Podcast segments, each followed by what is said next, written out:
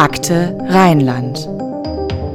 Ein Podcast des Bonner Generalanzeigers über wahre Verbrechen.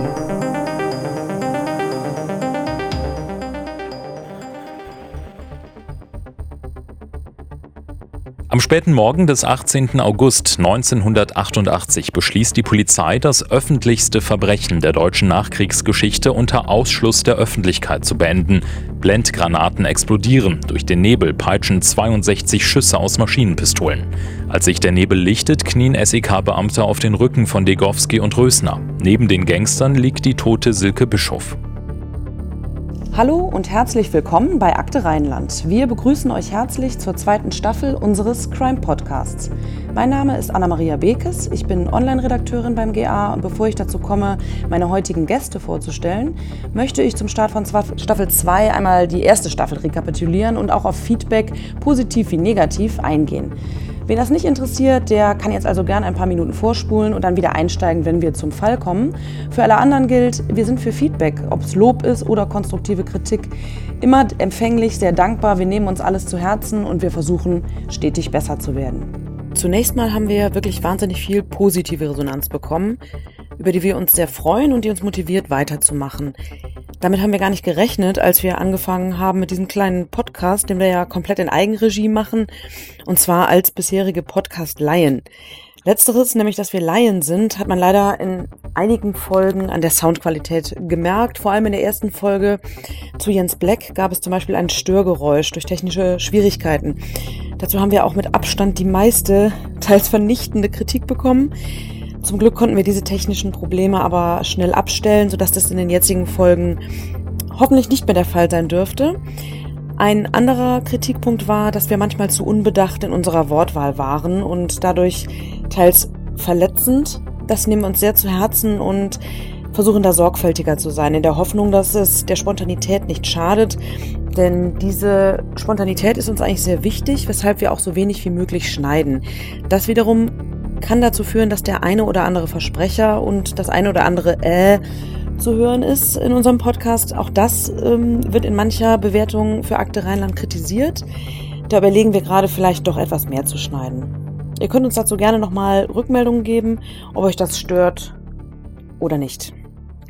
Jetzt soll es aber endlich losgehen mit der ersten Folge von Staffel zwei unseres Crime-Podcasts, in dem wir alle zwei Wochen immer donnerstags über wahre Verbrechen aus Bonn und der Umgebung sprechen. Heute aber entfernen wir uns zeitweise ziemlich weit von Bonn, wo wir gerade in der Redaktion des Generalanzeigers sitzen. Es geht ins Ruhrgebiet, nach Norddeutschland, sogar in die Niederlande, dann nach Köln, nach Siegburg und dann endet das Verbrechen, über das wir heute sprechen, im August neunzehnhundertachtundachtzig, ganz hier in der Nähe von Bonn, auf der Autobahn A drei bei Bad Honnef im Siebengebirge.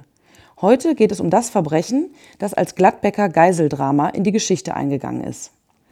Ich habe heute zwei Gäste eingeladen, die sich mit diesem Fall ganz besonders gut auskennen. Uli Weidenbach ist Dokumentarfilmer, macht Dokus unter anderem für A R D und Z D F. Er hat Filme gemacht über das Geiseldrama während der Olympischen Spiele im Sommer neunzehnhundertzweiundsiebzig in München, das siebzehn Menschen das Leben kostete. Uli Weidenbach hat den Drahtzieher dieses Geiseldramas zweitausendfünf in Damaskus aufgetrieben, nach zwei Jahren intensiver Suche. Er hat Dokus gedreht über den Tod des Politikers Uwe Barschel in einem Genfer Hotel, über das Geiseldrama von Teheran, die Entführung der Lufthansa-Maschine Landshut, den Absturz der vierten Maschine am elften September zweitausendeins, den Mythos G S G neun, die Enttarnung des vermeintlich guten Nationalsozialisten Albert Speer als raffgierigen, kriminellen Kunsträuber. Und er hat auch zum Geiseldrama von Gladbeck eine sehr informative, ausführliche und auch sehr spannende Doku für Z D F History gedreht, die ich euch übrigens sehr ans Herz legen kann. Herzlich willkommen, Uli. Hallo. Und neben dem Uli sitzt einmal mehr unser Chefreporter beim G A, Wolfgang Käß. Der hat ja schon in Staffel eins mit uns über den Fall Jens Black gesprochen und er hat mit mir zusammen den Chefprofiler des L K A, Andreas Müller, ausgequetscht über seine Arbeit. Und zum Geiseldrama von Gladbeck hat er für den G A unter anderem ein langes Feature geschrieben, als sich das Verbrechen im Jahr zweitausenddreizehn zum fünfundzwanzigsten Mal jährte. Hallo Wolfgang. Hallo Anna. Hallo. Könnt ihr beide uns erklären, ähm, warum dieses Verbrechen, dieses Geiseldrama von Gladbeck so besonders und so beispiellos war? Ich glaube, ein wichtiger Punkt dabei ist das Medienspektakel, ein vierundfünfzigstündiges, bizarres Medienspektakel, das äh, drei Menschen das Leben kostete und weitere Opfer für den Rest ihres Lebens schwerst traumatisiert hat. Es ist auch ein, ein bitteres Lehrstück über das Versagen, kollektive Versagen von Politikern, von Polizeiführung und Journalisten vor allem. Ähm, das sogenannte Geiseldrama von Gladbeck, das in dieser Ruhrgebietsstadt lediglich seinen Anfang genommen hat damals, es war ja eine Odyssee der Gewalt und des Entsetzens, äh, und alle, äh, die ganze Nation war ständig vor dem Fernseher live dabei. Das war das Besondere. Ja, und das Besondere seitens der Polizei war, dass man mit einem Verbrechen dieser Art, dieser Natur bislang noch nicht wirklich Erfahrung gemacht hatte. Und es auch die Strukturen innerhalb der Polizei äh, im Jahr neunzehnhundertachtundachtzig nicht wirklich vorgesehen haben, auf ein solches Verbrechen angemessen zu reagieren. Das liegt auch daran oder hat damit zu tun, dass die Lage, wie man in Polizeikreisen sagt, mobil war und äh, sich ständig fortentwickelte, fortbewegte, auch von Bundesland zu Bundesland. Und damals war die Übergabe während dieses Verbrechens der Polizeiführung noch nicht in dem Maße ausgeprägt, wie wir das heute als selbstverständlich erachten. Genau, die Zusammenarbeit hat an, ganz offensichtlich noch nicht so gut funktioniert. Die sind ja dann sogar in die Niederlande zwischenzeitlich gefahren. Ich würde aber vorschlagen, bevor wir da zu tief einsteigen, wir erzählen jetzt erstmal gemeinsam möglichst chronologisch, was da in diesen drei Tagen vom sechzehnten bis zum achtzehnten August neunzehnhundertachtundachtzig passiert ist. Und zwischendurch können wir dann immer mal wieder thematische Ausflüge unternehmen zur Rolle der Polizeiführung, zur mindestens ebenso unrühmlichen Rolle der Presse und der Medien. Wir schauen uns genauer an, wer diese Täter waren und sind. Und wir wollen natürlich unbedingt auch über die Opfer dieses Verbrechens sprechen. Ja, alles beginnt am frühen Morgen des sechzehnten August neunzehnhundertachtundachtzig in Gladbeck. Was ist da passiert, Wolfgang? Ja, da fahren zwei Kumpels, die sich seit der gemeinsamen Zeit auf der Sonderschule kennen, mit einem gestohlenen Moped zur Filiale der Deutschen Bank in einer äh, etwas heruntergekommenen Passage im tristen Gladbecker Stadtteil Rentfort Nord. Der Plan der beiden ist rein, raus, weg. Einen Plan B gibt es nicht. Auf dem Weg zur Bank bauen sie noch mit äh, dem Moped einen Unfall. Der Fahrer Dieter Degowski verfügt über einen I Q von neunundsiebzig, das liegt knapp über der Debilitätsgrenze. Sein Kumpel Hans-Jürgen Rösner hätten auf, dem, ähm, auf der Rückbank, hat seit seinem vierzehnten Lebensjahr mehr im Knast gesessen äh, als außerhalb verbracht. Und äh, das alles klingt zunächst mal nach einem weiteren Schei- Scheitern zweier ewiger Loser. Klingt alles danach, als wäre die, die Nummer am nächsten Tag ein paar Zeilen in der Lokalzeitung wert und nicht das Top-Thema in der Tagesschau. Ja, und wie konnte das dann so eskalieren? Hätten man die, hätte man die nicht schon in Gladbach, Gladbeck stoppen können oder stoppen müssen, Uli? Aus heutiger Perspektive ohne Zweifel. Natürlich mit dem Wissen von heute und auch mit den Strukturen in der Polizei von heute ähm, müsste man sagen, die dürfen nicht vom ersten Tatort weg. Das ist im Übrigen auch eine Lehre aus Gladbeck, dass man genau zu dieser Überzeugung gekommen ist, Lösung am ersten Tatort. Das wird heute ähm, ja, als Dogma in der Polizei seit Gladbeck äh, vor sich hergetragen und auch umgesetzt. Äh, Damals äh, hat man natürlich auch versucht, die Lage in der Bank zu lösen. Ähm, klingt auch leichter, als es dann tatsächlich war. Im Endeffekt hat man sich entschieden, den sogenannten verfolgungsfreien äh, Abzug zu gewährleisten. Das heißt, man lässt die Täter mit den Geiseln fahren, in der Hoffnung, dass sie entweder später die Geiseln freilassen, wenn sie sich äh, unbeobachtet fühlen oder nicht verfolgt fühlen. Ähm, und man hatte auch den Eindruck und man hat immer noch den Eindruck, dass die Polizei in Essen oder die Spezialeinsatzkräfte, die aus Essen stammten, froh waren, als sich dann der ganze Tross wieder von Gladbeck weg, entfer- äh, weg entfernt hat und damit die lokale Polizeiführung aus der Verantwortung war. Also aus ihrer Zuständigkeit wegbewegt sozusagen. Wie geht's dann weiter? Ja, Rösner und Degowski, ähm, die beiden gescheiterten, da schon gescheiterten Bankräuber, haben keinen Plan B, aber sie haben jeder eine Pistole und sie haben jetzt zwei Geiseln. Und äh, am Abend erhalten sie das geforderte Fluchtauto. Das war dann um einundzwanzig Uhr siebenunddreißig. Da rasen die beiden Kleinkriminellen, die jetzt schon große Gangster sind, mit den beiden Bankangestellten Andrea Blecker und Reinhold Alles, ihren Geiseln, davon. Die fahren zunächst mal kreuz und quer durchs nächtliche Ruhrgebiet. Offenbar haben sie wirklich keinen, keinen blassen Schimmer, was sie unternehmen sollen. Und dann holen sie Rösners Geliebte, Marion Löblich, ab. Äh, und weil sie nicht wissen, wohin, und weil Marion Löblich aus Bremen stammt, fahren sie eben quer durch Niedersachsen nach Bremen. Das klingt wirklich völlig planlos, total abstrus. Und ich finde es im Rückblick irgendwie unfassbar, dass diese Typen nicht gestoppt und nicht gefasst wurden. Die sind doch sogar in Bremen mal gemütlich shoppen gegangen, oder? Ja, das war dann am Folgetag, dem siebzehnten August. Da sind Rösner und seine Geliebte ähm, durch die Fußgängerzone gebummelt.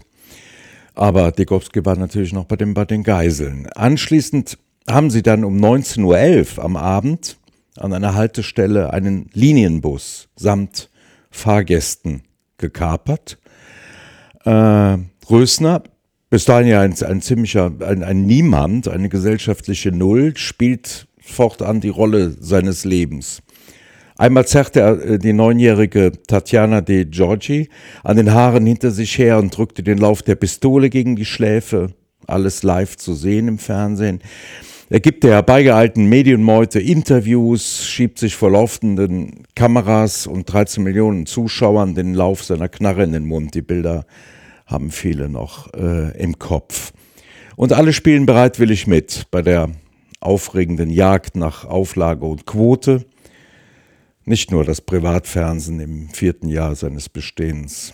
Ja, du hast es gerade schon gesagt, diese Fernsehbilder, die kann man sich ja heute noch anschauen, unter anderem eben in deiner Doku, Uli. Und abgesehen davon, dass man sich da ehrlich gesagt als Medienvertreter wirklich für die eigene Zunft schämen muss, wenn man es nicht besser, besser wüsste, dann müsste man denken, das ist gestellt, das kann nicht wirklich genau so passiert sein. Dieser Rösner mit seinem Ruhrpott-Slang, der da vor den Kameras steht und das Rampenlicht sichtlich genießt, der dann sagt, ich scheiß auf mein Leben. Und irgendwie nimmt man ihm das auch ab, erst recht, wenn man mal schaut, wie sein Leben bis zu dem August neunzehnhundertachtundachtzig verlaufen ist. Wir wollen mal ganz kurz darüber sprechen, was das für Typen sind, deren missglückter Banküberfall da so komplett aus dem Ruder läuft. Also zur Einordnung, es geht hier nicht darum zu sagen, das sind ganz arme Jungs, die gar nicht anders konnten, als solche Verbrechen zu begehen. Ganz im Gegenteil. Trotzdem ähm, ist es, glaube ich, sinnvoll, sich die Kindheit solcher Menschen und deren Werdegang mal anzugucken. Was wissen wir über die Kindheit von Rösner? Ja, das war nicht so ganz schön, was er da erlebt hat. Als Kind, über Degowski haben wir ja schon gesprochen, äh, äh, und Rösner, mh, das kam dann später dann auch im Prozess deutlich, wo ja äh, die äh, Motivation der Täter, die Kindheit der Täter äh, immer großen Raum einnimmt, mehr Raum als den Opfern zugestattet wird. Und da gab es dann auch Beschreibungen, dass der Vater von Rösner immer mit dem Gummischlauch auf ihn eingetroschen hat und Sätze gesagt hat, wie wärst du mal besser verreckt bei der Geburt. Mit vierzehn kassiert Rösner die erste Jugendstrafe, danach sitzt er immer wieder, immer länger, bis er dann neunzehnhundertsechsundachtzig, zwei Jahre vor dem Geiseldrama, nicht aus dem Hafturlaub zurückkehrt und im Ruhrgebiet untertaucht. Ja, der kommt äh, in dieser Zeit erst bei seiner Schwester Renate unter. Zu der hat er offensichtlich ein sehr inniges Verhältnis. Ähm, in der Familie ist er anscheinend immer das schwarze Schaf. Nur bei Renate findet er Trost. Und bei ihr putzt er dann in diesen zwei Jahren oder in dieser Zeit, in der er bei ihr wohnt, auch ganz hingebungsvoll die Wohnung. Der hat offensichtlich einen kompletten Putzfimmel.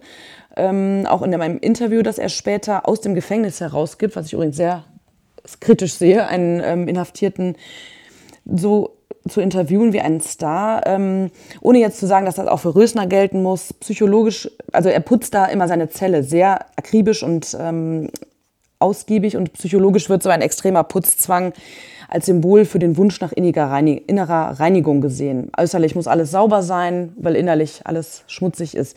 Nochmal, es geht nicht darum, den Rösner hier irgendwie zu verteidigen, aber so kann man vielleicht besser verstehen, wie jemand so wird. Und der Kumpel Dieter Degowski, der ist ja neben diesem Alpha-Tierchen Rösner eher das Beta, oder? Was weiß man über das Innenverhältnis der beiden? Ja, Degowski hat zu Rösner aufgeschaut. Das war immer sein großes Vorbild, an dem er sich orientiert hat. Ähm, die beiden Kumpels sind ja seit Kindesbeinen Gelegenheitskriminelle. Die gehen gemeinsam zur Sonderschule und die liegt gleich neben Karstadt. Und da geht man dann auch schon sehr früh nach der Schule zum Klauen vorbei. Ähm, äh, Degowski hat einen I Q von neunundsiebzig, bei Werten unter siebzig spricht man von geistiger Behinderung. Ähm, so kann man sich das Umfeld ungefähr vorstellen. Ich sage es aber trotzdem, äh, jeder, äh, auch jeder Mensch mit einer schrecklichen Kindheit hat die freie Entscheidung, wie er sein weiteres Leben, ob er in seinem weiteren Leben zum Verbrecher wird oder nicht. Vollkommen richtig. Und die ähm, dritte im Bunde dieses Trios ist Marion Löblich, ähm, die Geliebte von Rösner. Die kommt auch aus schwierigen sozialen Verhältnissen, geht auch auf die Sonderschule, muss anscheinend nach der dritten Klasse ähm, ein Jahr lang auf ihre neugeborene Schwester aufpassen, statt ähm, zur Schule zu gehen. Also mit etwa neun Jahren, wird später Hilfsarbeiterin. Früh wird sie schwanger, ähm, bekommt dann von drei Männern drei Kinder. Die Ehen scheinen eher Zweckbündnisse oder Notbündnisse zu sein. Und den dritten Mann verlässt sie dann auch sofort für Rösner. Diese drei gescheiterten Existenzen, alle Anfang bis Mitte dreißig, sind also nun mit einem gekaperten Bus unterwegs, nachdem die Polizei bereits mindestens eine Gelegenheit hat verstreichen lassen, sie ohne großes Risiko, zumindest von außen betrachtet, und eventuell auch ohne Verluste zu schnappen. Das soll nicht die letzte verpasste Gelegenheit sein. Wie geht's weiter? Ja, plötzlich setzt sich der Bus in Bewegung und fährt auf die Autobahn. Ähm, und biegt ab auf die Raststätte Grundbergsee. Äh, da haben wir den ersten Toten dieses Dramas. Auf dem Weg zum Einsatzort äh, kommt ein junger Polizeibeamter, der einunddreißig Jahre alte Ingo Hagen, um sein, ums Leben, als sein Wagen mit einem Lastwagen kollidiert. Auf der Raststätte Grundbergsee, östlich von Bremen, stoppt der Tross dann, während Rösner und Degowski beim Bus und den siebenundzwanzig Geiseln bleiben, geht Marion Löblich, Rösners Geliebte, zur Toilette der Raststätte und dort wird sie von Bremer Polizisten überwältigt. War das eine kluge Idee der Polizisten, Uli, ausgerechnet die Marion Löblich festzunehmen? Das wäre eine kluge Idee gewesen, wenn man gleichzeitig auch die beiden anderen Geiselnehmer hätte festnehmen können. Aber in dem Moment, wo sich die Vielzahl der Geisel noch in den Händen der beiden äh, bewaffneten Geiselnehmer befinden und dann nur Marion Löblich, also eigentlich die unbedeutendere von diesen drei Geiselnehmern, äh, festnimmt, ähm, ist es, glaube ich, schon nachvollziehbar, dass das zu Verwicklungen kommen musste. Und tatsächlich, als die beiden im Bus, insbesondere als Rösner im Bus merkte, dass seine Freundin Marion nicht zurückkommt, äh, hat er ein Ultimatum gestellt, hat Alarm geschlagen. Währenddessen haben Polizisten aber diese Marion Löblich äh, schon weggefahren ans andere Ende des äh, Parkplatzes. Ähm, plötzlich wurde alles sehr hektisch. Der Busfahrer, erinnere ich mich, äh, ist dann rausgegangen äh, auf, zu den Polizisten in dieser Toilettenanlage. Die Frau muss zurück, die Frau muss zurück. Es wurde sehr dramatisch. Äh, diese Dramatik hat sich dann auch in der Polizei manifestiert. Äh, man hat versucht, dann diese Marion Löblich schnell wieder zum Bus zurückzubringen. Das Problem war, dass die Einsatzbeamten in diesem Polizeiwagen den Funk abgedreht hatten. Als sie es dann begriffen hatten, hat sich herausgestellt, dass der Handschellenschlüssel nicht passte. Das heißt, es hat lange gedauert, bis diese Marion Löblich dann irgendwann wieder an diese Scheibe des Busses klopfte. Und das war aber zu spät, denn zwanzig Sekunden vorher hatte Dieter Degowski, vielleicht auch um seinen Kompagnon Rösner zu beeindrucken, schon einen fünfzehnjährigen Jungen erschossen. Genau, das war der fünfzehnjährige Emanuele De Giorgi, der mit seiner Schwester zusammen, der neunjährigen Tatjana, in diesem Bus saß. Und anscheinend ist der Junge dem Degowski sowieso schon auf die Nerven gegangen, weil er es gewagt hat, seine Schwester zu beschützen und ihr dann immer wieder ins Ohr geflüstert hat, ich bringe dich hier raus, ich beschütze dich, es wird alles gut. Und es passiert das, was niemals hätte passieren dürfen. Der Emanuele De Giorgi stirbt durch die Kugel von dem durchdrehenden Degowski.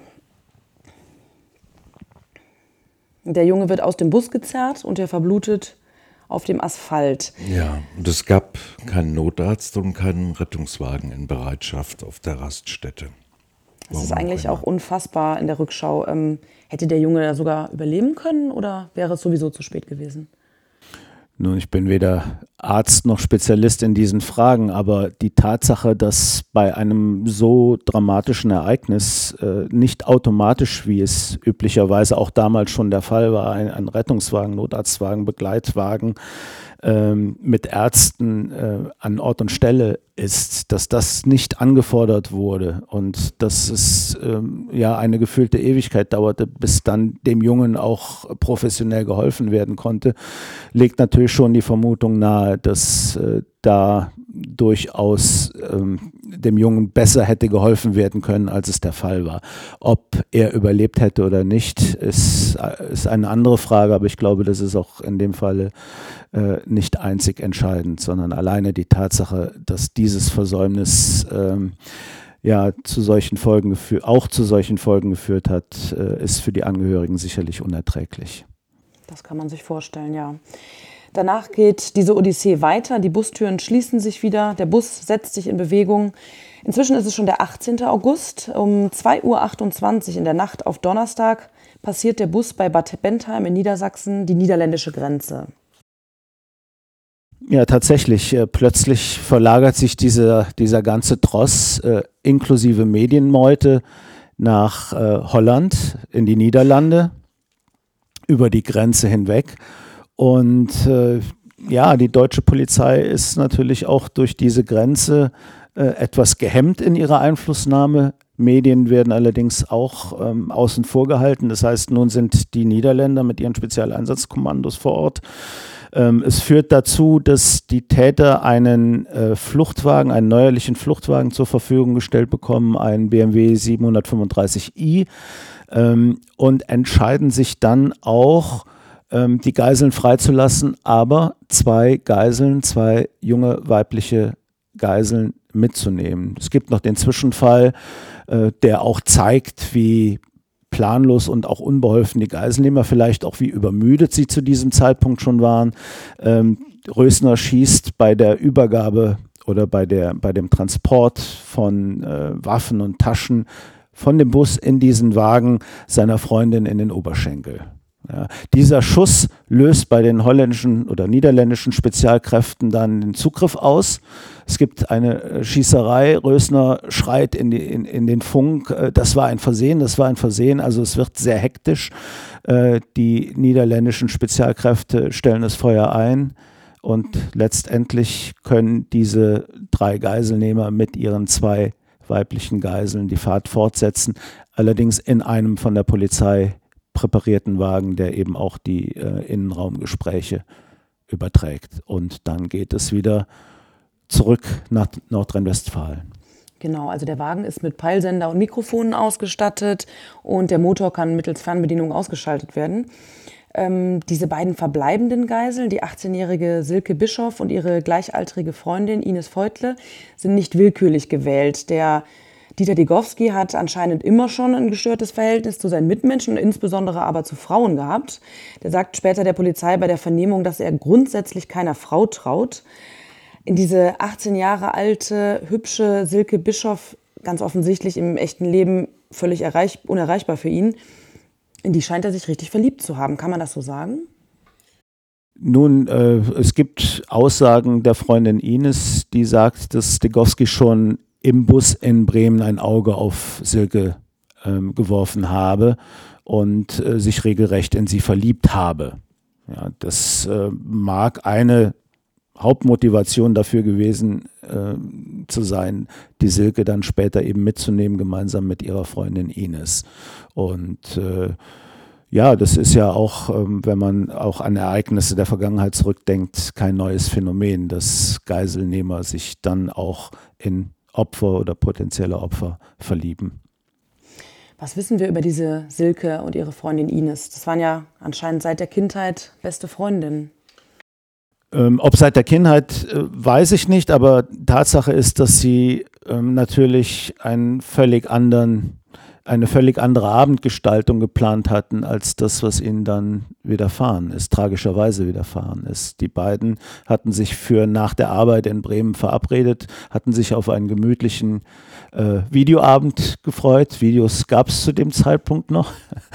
Und äh, ja, es kam alles ganz anders. Plötzlich sind die beiden inmitten eines äh, öffentlichen Verbrechens und auch die Mutter von Silke, äh, wähnte ihre Tochter eigentlich bei ihrem Freund, wusste nichts davon, dass die beiden Mädels sich verabredet hatten, aber äh, zeigt einfach nur, wie A, willkürlich und B, tragisch äh, jeder jederzeit in ein solches äh, Verbrechen äh, einbezogen werden kann. Ja, das fand ich ganz besonders tragisch, dass die Mutter dachte, Silke wäre bei ihrem Freund. Die hat also im Fernsehen alles mitbekommen, wusste aber nicht, dass das ihre Tochter ist, die da im Bus sitzt.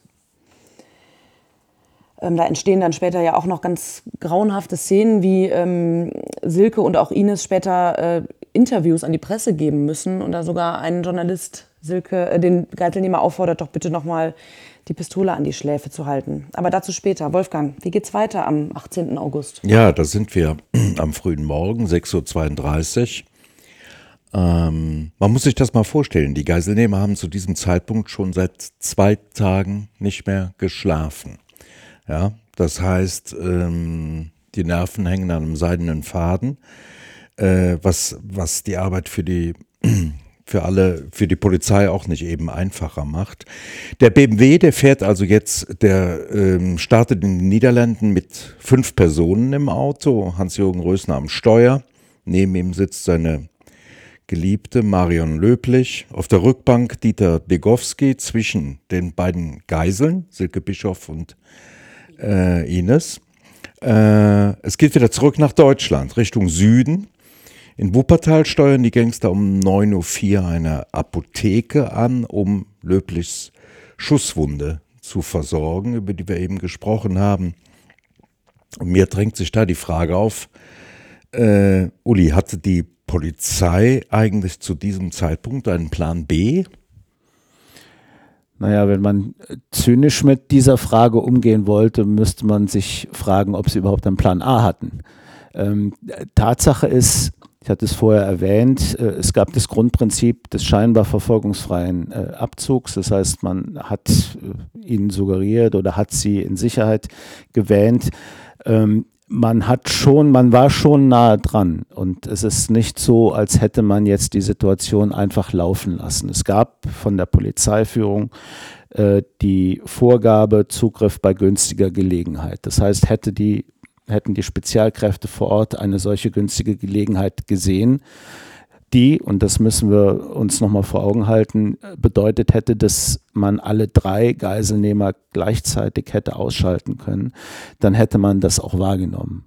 Ähm, bin jetzt nicht hier eingeladen, um die Polizei und Polizeiführung zu sehr in Schutz zu nehmen, aber ähm, die Maßgabe für den Zugriff bei günstiger Gelegenheit in dieser Situation, ähm, die war schon, das war schon keine einfache Lage. Und natürlich wirkt es so, als ähm, würde man nicht wirklich eingreifen, wenn man einen Geiselnehmer in eine Apotheke spazieren lässt. Äh, aber ja, äh, zu dem Zeitpunkt war man sicherlich noch in der Hoffnung, dass sich die Situation auf die eine oder andere Weise ähm, lösen lassen könnte, obwohl man ja schon einen toten Jungen an der Raststätte Grundbergsee äh, beklagt hatte. Ja, die Geiselnehmer fahren jetzt mit ihren Geiseln nach Köln. Warum? Weil Rösner noch nie den Dom gesehen hat. Und was macht man dann auf so einem schönen Ausflug? Man schaut sich den Dom an. Die stoppen also um zehn Uhr dreiundfünfzig mitten in der Fußgängerzone auf der Breite Straße. Und jetzt ähm, müssen wir mal über die Rolle der Medien, der Presse in diesem Fall sprechen. Ja, das muss man sich mal vorstellen. Ähm, das klingt wie aus einem schlechten Film. Der Wagen der Geiselnehmer steht also, ist sofort von Passanten umringt, aber vor allem von Journalisten. Die haben die Scheiben runtergedreht, äh, Mikrofone und Kameraobjektive werden durch die geöffneten Seitenfenster in, in die Gesichter der beiden Geiseln gestoßen. Wie fühlen sich, wie fühlen sie sich und, und andere gehaltvolle Fragen. Ein Journalist kommt zu spät und bittet Degowski allen Ernstes, haben Sie, behalten Sie bitte doch nochmal die Pistole an den Kopf, und das alles live im Fernsehen zu beobachten. Da wird also Köln zum ja, medialen Albtraum, man könnte vielleicht auch sagen zum Schandmaler eines ganzen Berufsstandes. Die Reporter betätigen sich als Tippgeber und als Kaffeeholer, um sich bei den Gangstern einzuschmeicheln. Ähm, Äh, unter ihnen ist auch Frank Plasberg, heute Moderator von Hart aber fair, damals noch ein junger Radioreporter des Südwestfunks. Der steht auch in der ersten Reihe und interviewt die Gangster. Später weigert sich sein Redakteur in Baden-Baden, das Material zu senden. Ähm, Express-Reporter Udo Röbel, also ein Reporter der, der Kölner Boulevard-Zeitung, macht sich sogar zum Komplizen, indem er in den B M W steigt und die äh, Gangster wieder aus der City lotst und sich da zum Reiseführer hergibt. Seiner Karriere hat das nicht geschadet. Röbel wird später Chefredakteur der Bild-Zeitung. Ja, ich muss ehrlich sagen, da schämt man sich als Journalistin und als Journalist ja wirklich in Grund und Boden. Man muss natürlich immer sagen, kann wirklich jeder von uns für sich hundertprozentig ausschließen, dass er oder sie da mitgemacht hätte.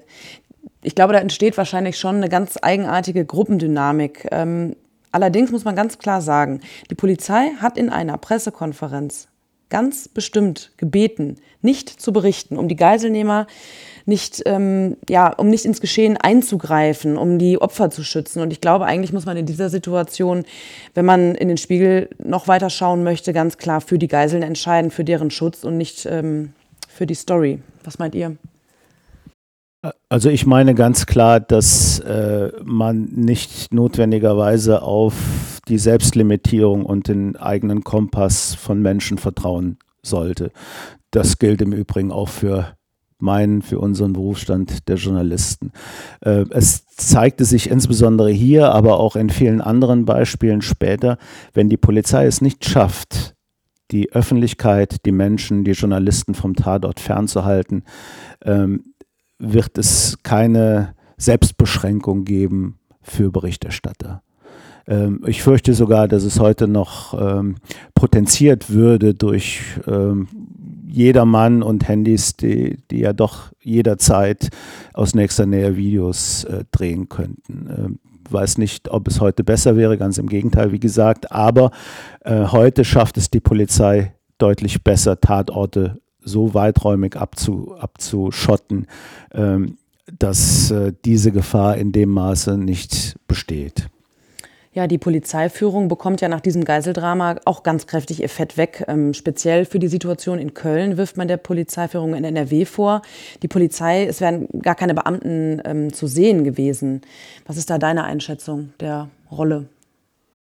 Naja, wenn Polizisten nicht zu sehen sind, ist das nicht notwendigerweise ein schlechter Umstand, denn von Spezialeinsatzkräften, die dann eben auch nicht voll aufgerüstet vor Ort sind, darf man schon erwarten, dass sie auch entsprechend dezent vorgehen. Und wir wissen ja heute, dass durchaus auch einige Mitglieder des S E K Köln und anderer S E Ks, die im Einsatz waren, sehr nah am Fahrzeug waren, um nicht zu sagen unmittelbar am Fahrzeug, teilweise mit äh, geliehenen Kameras von Fotojournalisten.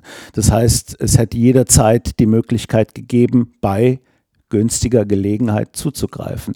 Nur hat der S E K-Kommandoführer vor Ort äh, die Entscheidung getroffen, äh, dass das Risiko für die Geiseln, aber insbesondere für umstehende Menschen einfach zu hoch ist und dass es nach seiner Aussage ein Blutbad gegeben hätte und man sich deshalb entschieden hat, äh, in dieser Situation, und wir wissen alle, wie umzingelt dieses Fahrzeug war, eben äh, nicht zuzugreifen.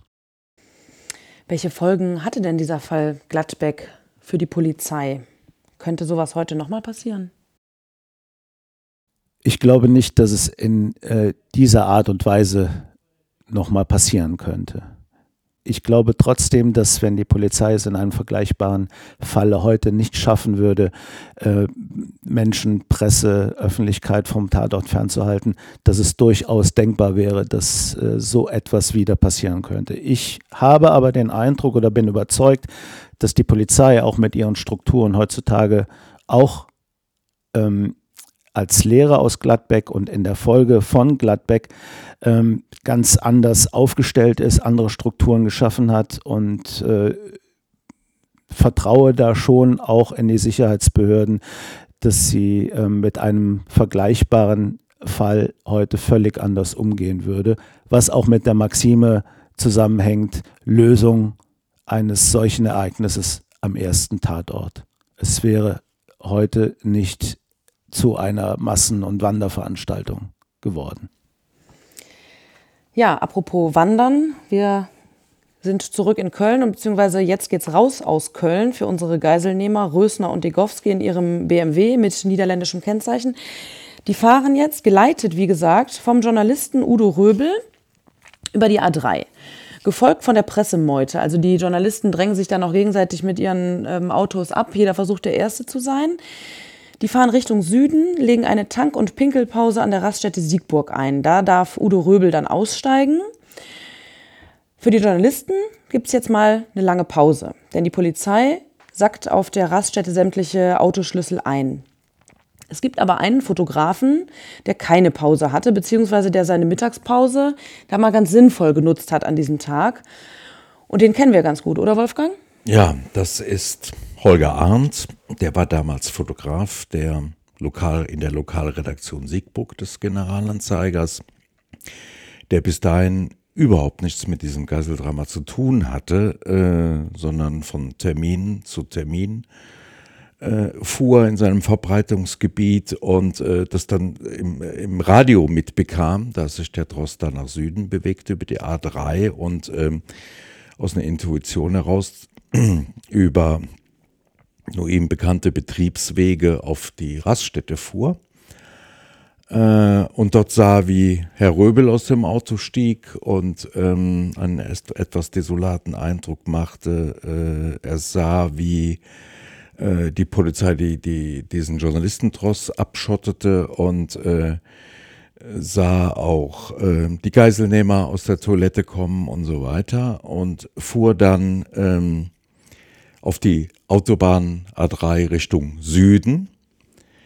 äh, und kaum war er da, fuhren auch die äh, Geiselnehmer mit dem B M W auf die, wieder auf die A drei Richtung Süden. Und, ähm, äh, und dann sah er plötzlich im Rückspiegel, wunderte sich, ich bin mutterseelenalleine auf dieser Autobahn, da ist niemand, weil die, wie man später wusste, von der Polizei längst weiträumig die komplette A drei abgesperrt worden war, in beide Fahrtrichtungen.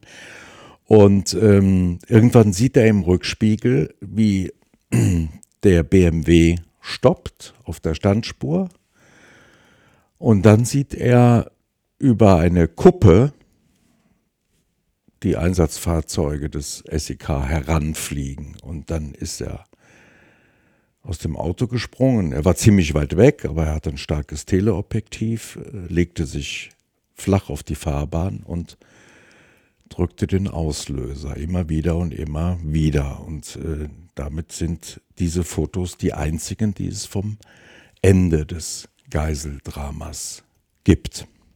Für die Geiselnehmer haben wir gesagt, geht es nach der Tankpause also weiter Richtung Rheinland-Pfalz. Die A drei ist abgeriegelt und ähm, die Mainzer Landesregierung hat die G S G neun angefordert, die ja in Sankt Augustin-Hangela stationiert ist. Ähm, der Bund hat zugestimmt und äh, da stehen dann zwei Kommandos bereit. Aber die Düsseldorfer Landesregierung will auf einmal dieses Drama selbst beenden. Der Zugriff erfolgt um dreizehn Uhr vierzig. Uli, was ist da, was ist da los? Was ist da passiert auf der Autobahn bei Bad Honnef? Naja, zunächst klingt es ja einmal so, als äh, habe die Düsseldorfer Landesregierung, also Landesregierung N R W, äh, um jeden Preis dieses Drama noch vor der Landesgrenze beenden wollen. Ähm, nach meinen Recherchen, nach meiner Überzeugung ähm, ist das etwas äh, Legendenbildung. Nach meinen, nach meinen Informationen hieß auch hier wieder die Maxime Zugriff bei günstiger Gelegenheit. Und es war klar, dass man äh, seitens der N R W-Landesregierung beziehungsweise vor allen Dingen der Kölner Polizeiführung nicht noch einmal Kölner Verhältnisse haben wollte. Das heißt, man hat schon ähm, nicht um jeden Preis, aber vor allen Dingen äh, zum Schutz der Geiseln bei einer günstigen Gelegenheit den Zugriff wagen wollen. Nun hat man diese Information, die Wolfgang eben beschrieben hat, von äh, ja, das Fahrzeug ist zum Stehen gekommen, das Täterfahrzeug ist zum Stehen gekommen. Das war für die Einsatzbeamten das Signal, wir haben jetzt eine statische Situation. Die sind nicht in der Fahrt, die stehen jetzt da und äh, damit können wir umgehen. Und die Entscheidung der Einsatzkräfte war, wir rammen diesen Wagen und während des Rammens bzw. infolge des Rammens werden wir die Täter bekämpfen. Natürlich unter einem hohen Risiko für die noch im Auto befindlichen Geiseln. In dem Moment, wo der Rammwagen über die Kuppe schießt und drei oder vier weitere S E K-Fahrzeuge und der Rammwagen ansetzt, um das Täterfahrzeug zu treffen, setzt sich Rösner mit seinem Auto in Bewegung. Das führt dazu, dass der Fahrer des Rammwagens in letzter Sekunde umdisponieren muss und den Wagen nicht dort treffen kann, wo er ihn treffen möchte. Das hat natürlich dazu geführt, dass der Ursprungsplan nicht so umgesetzt werden konnte, wie erhofft, und hat dann zu einem massiven Schusswechsel geführt. Und infolge dieses Schusswechsels hat sich dann, wie später sich herausstellte, eine Kugel aus Rösners Waffe gelöst, die Silke Bischoff getroffen hat. Ja, auf eine ganz merkwürdige Art und Weise, ne? Hast du im Vorgespräch erzählt. Nun, es hat sich herausgestellt, dass die Kugel zunächst ähm, die Uhr von Silke Bischoff getroffen hat und durch die Uhr so abgelenkt wurde, dass der Schuss tödlich war. Das spricht ja zumindest für den Laien erstmal nicht unbedingt dafür, dass Rösner Silke wirklich töten wollte, gezielt. Er behauptet selbst, er war es gar nicht. Es ist völlig ähm, gesichert, dass die Kugel aus seiner Waffe stammt. Er sagt aber, er hat sie nicht umgebracht. Ja, das ist natürlich in gewisser Weise auch eine etwas müßige Diskussion. Wenn jemand ein junges Mädchen als Geisel nimmt, dann nimmt er in Kauf, dass da was passiert. Ob durch seine eigene Waffe oder durch äh, andere Umstände. Insofern äh, möchte ich dazu gar nicht so sehr Stellung beziehen. Mir ist einfach viel wichtiger, ähm, vielleicht auch nochmal darauf einzugehen, welche Folgen der Tod der Silke Bischoff im Übrigen auch für die Einsatzkräfte hatte. Denn äh, ich habe mit einigen Beamten gesprochen, die am Zugriff beteiligt waren, insbesondere auch mit dem qualifizierten Ersthelfer des S E K Köln, der ähm, Wiederbelebungsversuche an Silke Bischoff unternommen hat und dem man auch Jahrzehnte später noch ähm, anmerkt, wie sehr das in ihm verhaftet ist und wie sehr das für ihn und die Kollegen auch eine persönliche Niederlage war, dieses Mädchen nicht retten zu können. Hans-Jürgen Rösner und Dieter Degowski wurden vom Landgericht Essen zu lebenslanger Haft verurteilt. Degowski wegen Mordes an dem fünfzehnjährigen Emanuele De Giorgi, wegen gemeinschaftlichen Menschenraubs und wegen Geiselnahme mit Todesfolge. Sein Kumpel Rösner wegen gemeinschaftlichen Menschenraubs, Geiselnahme mit Todesfolge sowie versuchten Mordes, weil er in Bremen auf das Fenster eines Wohnhauses schoss, aus dem ein neugieriger Rentner guckte. Zwar stammte die Kugel, die Silke Bischoff tötete, aus seiner Waffe, allerdings konnte das Gericht keinen Beweis dafür feststellen, dass dies während des Schusswechsels mit der Polizei auf der A drei mit Vorsatz geschehen war. Marion Löblich wurde zu neun Jahren Haft verurteilt. Sie sagte sich von ihrem geliebten Rösner los, wurde nach sechs Jahren wegen guter Führung vorzeitig entlassen, heiratete ein viertes Mal und lebt heute in Magdeburg. Rösner saß in diversen Gefängnissen in N R W ein. Im Herbst zweitausendzwölf wurde er in die J V A Rheinbach verlegt und heiratete dort eine vierzigjährige Alleinerziehende, die sich nach eigener Aussage durch die Medienberichte in ihn verliebt hat. Degowski wurde inzwischen auf Bewährung entlassen. Uli, geht das für dich in Ordnung, dass der Degowski auf freiem Fuß ist? Nicht für dich als Experte, sondern für dich als Uli Weidenbach? Wenn wir es als Gesellschaft ernst nehmen mit dem Gedanken der Resozialisierung. Und wenn wir nicht Menschen ein Leben lang für ihre Taten wegsperren wollen, dann, so schwierig das insbesondere für die Angehörigen auch sein mag, müssen wir es, glaube ich, schon aushalten, dass dann eben Menschen nach Verbüßung ihrer Strafe, wie schwer die Tat auch gewesen sein mag und wie schmerzhaft die Umstände waren, aushalten, dass, dass diese Menschen auch wieder in unsere Gesellschaft integriert werden.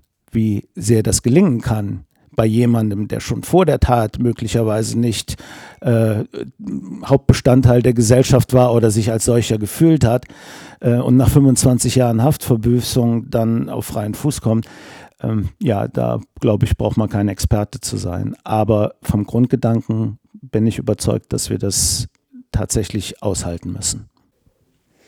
Wolfgang, du bist Dieter Degowski ja sogar mal, ja nicht begegnet, aber du hast ihn gesehen, zweitausenddreizehn in der J V A in Werl. Wie war das? Das war merkwürdig.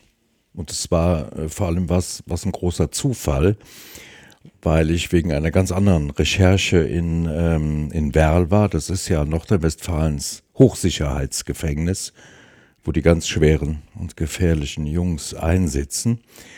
Und ähm, ich stand da auf dem Hof vor Block drei und da schlurfte ein kleiner, alter Mann äh, durch die Gegend mit einem Besen bewaffnet, den, äh, der, den Rücken gebeugt, den Kopf gesenkt, starrte zu Boden, kehrte äh, und alle vier, fünf Schritte hob er dann immer ruckartig den Kopf und schaute sich kurz und scheu um. Das sah aus wie, wie so ein ängstlicher Vogel beim Picken nach Würmern im Gras. Ähm, vielleicht hat es das, auch dieses Verhalten damit zu tun, dass die italienische Mafia damals ein, ein Kopfgeld von einer Million Mark auf ihn ausgesetzt hatte, äh, weil er den italienischen Jungen ja erschossen hatte. Ähm, also der Degowski durfte damals tagsüber aus seiner Zelle, um äh, seinem Job als Hofreiniger nachzukommen. Da gibt es in der J V A Werl auch anspruchsvollere Jobs, qualifizierte Jobs, aber dafür hat es wahrscheinlich bei ihm nicht gereicht. Und in, was mir damals aufgefallen war, in Werl, da gibt es eine Menge alte Männer oder zumindest Männer, die sehr alt aussehen. Die durchschnittliche statistische Verweildauer eines Lebenslangen in Werl, die liegt bei vierundzwanzig Jahren. Außerdem gibt es in Werl viele, die nach Verbüßung der Haftstrafe noch in Sicherungsverwahrung bleiben. Das ist, ist ja ein weit verbreiteter Irrtum, dass alle lebenslangen nach fünfzehn Jahren wieder rauskommen. Das ist Blödsinn.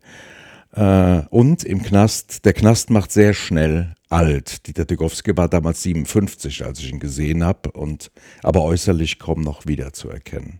In den vierundfünfzig Stunden des Geiseldramas von Gladbeck starben drei Menschen. Der einunddreißigjährige Polizist Ingo Hagen, der fünfzehn Jahre alte Emanuele De Giorgi und die achtzehn Jahre alte Silke Bischoff. Auch dieses Verbrechen hat, wie jedes, noch viele weitere Opfer. Emanuele und seine Schwester Tatjana waren ja Kinder italienischer Gastarbeiter. Und die Familie De Giorgi, die hat dieses Gladbecker Geiseldrama eigentlich fast zerstört, oder? Ja, äh, ein Verbrechen hat immer viele, viele Opfer, weit mehr, als man auf den ersten Blick sehen kann. Das äh, lässt sich auch an diesem Fall beobachten. Die Familie ist damals zurück nach Italien gegangen, weil die Mutter es in Bremen nicht mehr aushielt. Zu viele Erinnerungen. Der Vater fand äh, jedoch keine Arbeit in der Heimat, äh, so dass er jahrelang zwischen Bremen und Sobo in Apulien gependelt ist.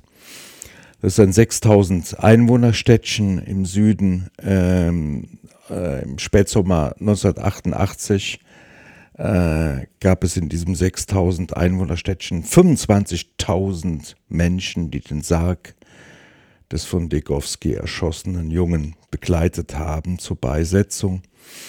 Die damals neunjährige Schwester Tatjana, die ist in Apulien verheiratet und hat vier Kinder. Das lenke sie ab, hat sie mal gesagt. Aber ohne Medikamente, unterstützende Medikamente, geht es bis heute nicht. Findet sie keinen Schlaf. Auch nach so vielen Jahren klingt ihr immer noch der Satz ihres Bruders in den Ohren, als Emanuele im Bus an der Raststätte Grundbergsee immer wieder zu ihr sagte: Keine Angst. Ich beschütze dich, dir wird nichts passieren.